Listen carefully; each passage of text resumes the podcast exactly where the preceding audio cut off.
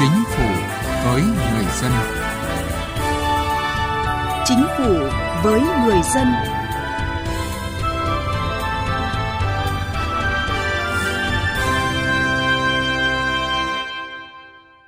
Xin kính chào quý vị và các bạn. Chương trình Chính phủ với người dân hôm nay có những nội dung sau. Chuyển đổi số mang lại lợi ích thiết thực cho người dân, doanh nghiệp. Tiếp tục thực hiện sắp xếp đơn vị hành chính cấp huyện, cấp xã giai đoạn 2023-2030. Mời quý vị và các bạn cùng nghe.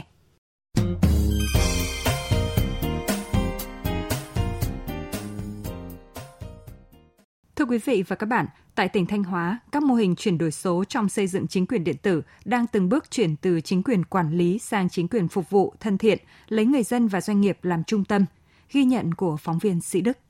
Với anh Nguyễn Văn Minh ở thành phố Thanh Hóa, anh Cao Thanh Khoa ở huyện Hoàng Hóa và nhiều người dân ở tỉnh Thanh Hóa, chuyển đổi số không còn là chuyện xa lạ mà hiện hữu trong cuộc sống hàng ngày. Chuyển đổi số đã giúp cho người dân thuận tiện rất nhiều khi thực hiện những thủ tục hành chính tại các cơ quan nhà nước, bệnh viện, Hiện nay thì sử dụng cái công nghệ công nghệ số thì ờ, áp dụng ờ,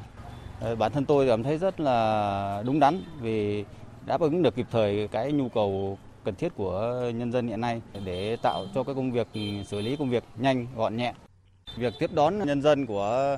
cán bộ là rất là nhiệt tình và chu đáo. Thứ hai là hướng dẫn về các cái thủ tục hành chính rất là sát sao cho nhân dân.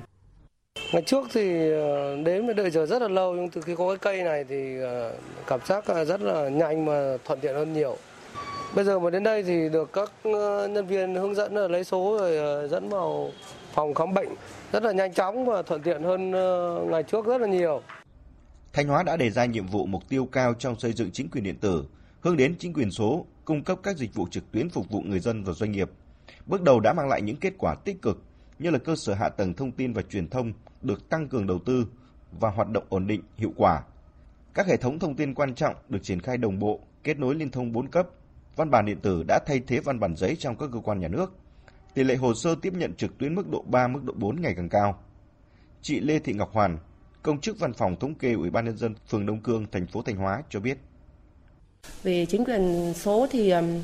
hiện tại 100% văn bản phát hành đi của mình đã được ký số hóa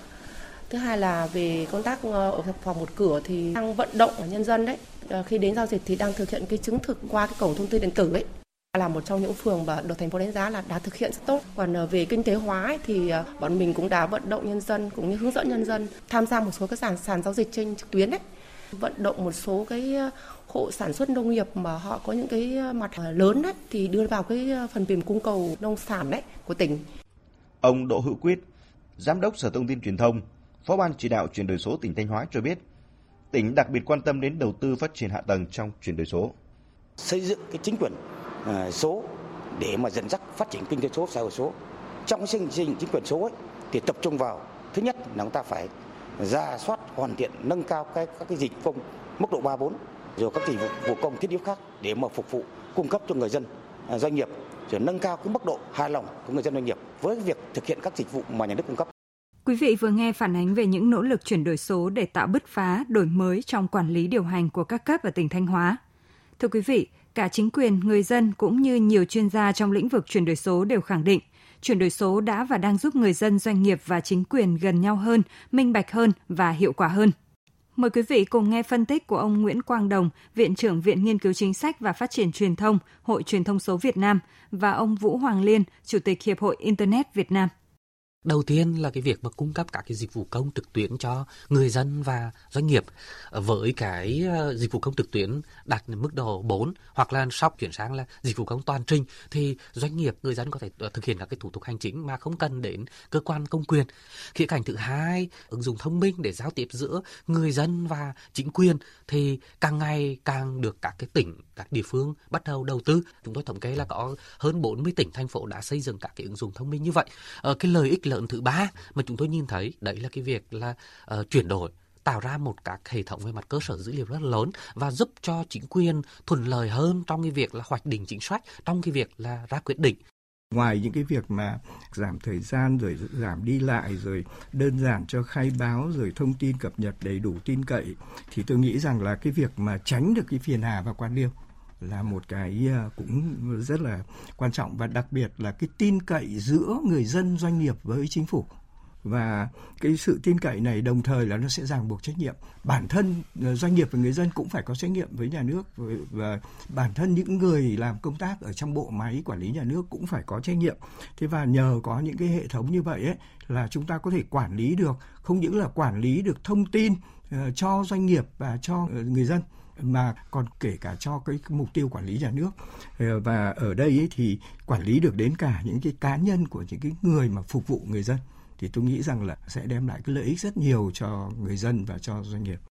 Mới đây tại hội nghị trực tuyến toàn quốc về chuyển đổi số, Bộ Thông tin và Truyền thông cho biết, công tác chuyển đổi số và triển khai đề án 06 thời gian qua đã đạt được một số kết quả tích cực trên nhiều mặt. Riêng trong 2 tháng đầu năm nay đã có hơn 177 triệu hồ sơ xử lý trên cổng dịch vụ công quốc gia, tăng hơn 23 triệu so với cuối năm ngoái cơ sở dữ liệu quốc gia về dân cư đã kết nối chia sẻ dữ liệu với 13 bộ ngành, 58 địa phương và 4 doanh nghiệp nhà nước, tăng một bộ ngành và 27 địa phương so với cuối năm 2022. Điều này thể hiện sự quyết tâm của chính phủ, các bộ ngành địa phương trong đẩy mạnh chuyển đổi số quốc gia, góp phần thúc đẩy phát triển kinh tế xã hội và phục vụ người dân doanh nghiệp.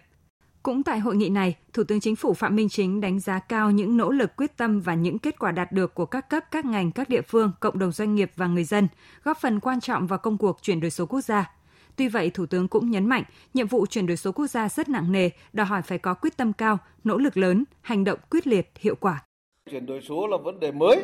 khó, phức tạp, cần phải tiếp tục những thành tiệu kinh nghiệm quốc tế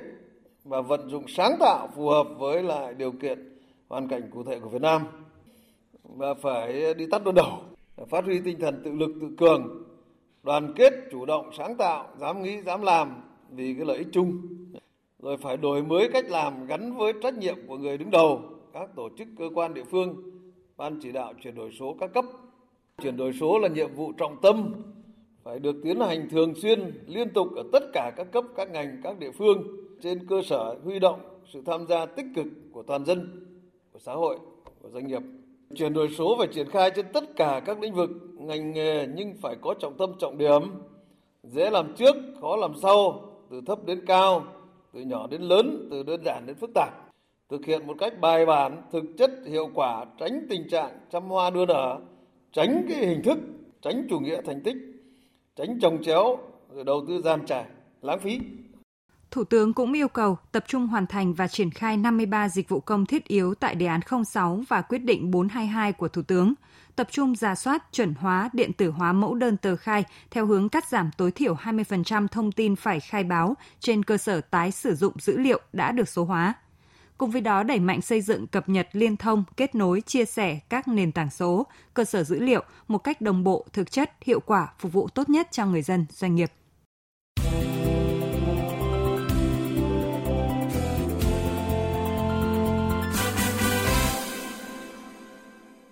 Quý vị và các bạn đang nghe chương trình Chính phủ với người dân của Đài Tiếng Nói Việt Nam. Xin chuyển sang một nội dung đáng chú ý khác. Thưa quý vị, theo kết luận số 48 mới đây của Bộ Chính trị về sắp xếp đơn vị hành chính cấp huyện, cấp xã, chỉ còn gần 2 năm nữa là phải hoàn thành giai đoạn 1 2023-2025 để đầu năm 2025 các địa phương tiến hành đại hội đảng bộ các cấp đây là một áp lực rất lớn khi số lượng đơn vị hành chính cấp huyện và cấp xã được sắp xếp thu gọn lại còn nhiều hơn giai đoạn 2019-2021 và ít nhất phải đạt gấp đôi. Giai đoạn 2019-2021, cả nước đã giảm được 8 đơn vị hành chính cấp huyện và 561 đơn vị hành chính cấp xã. Tương đương với đó, số cơ quan tổ chức hành chính cấp huyện và cấp xã đã giảm được là gần 450 cơ quan cấp huyện và hơn 3.400 cơ quan tổ chức ở cấp xã.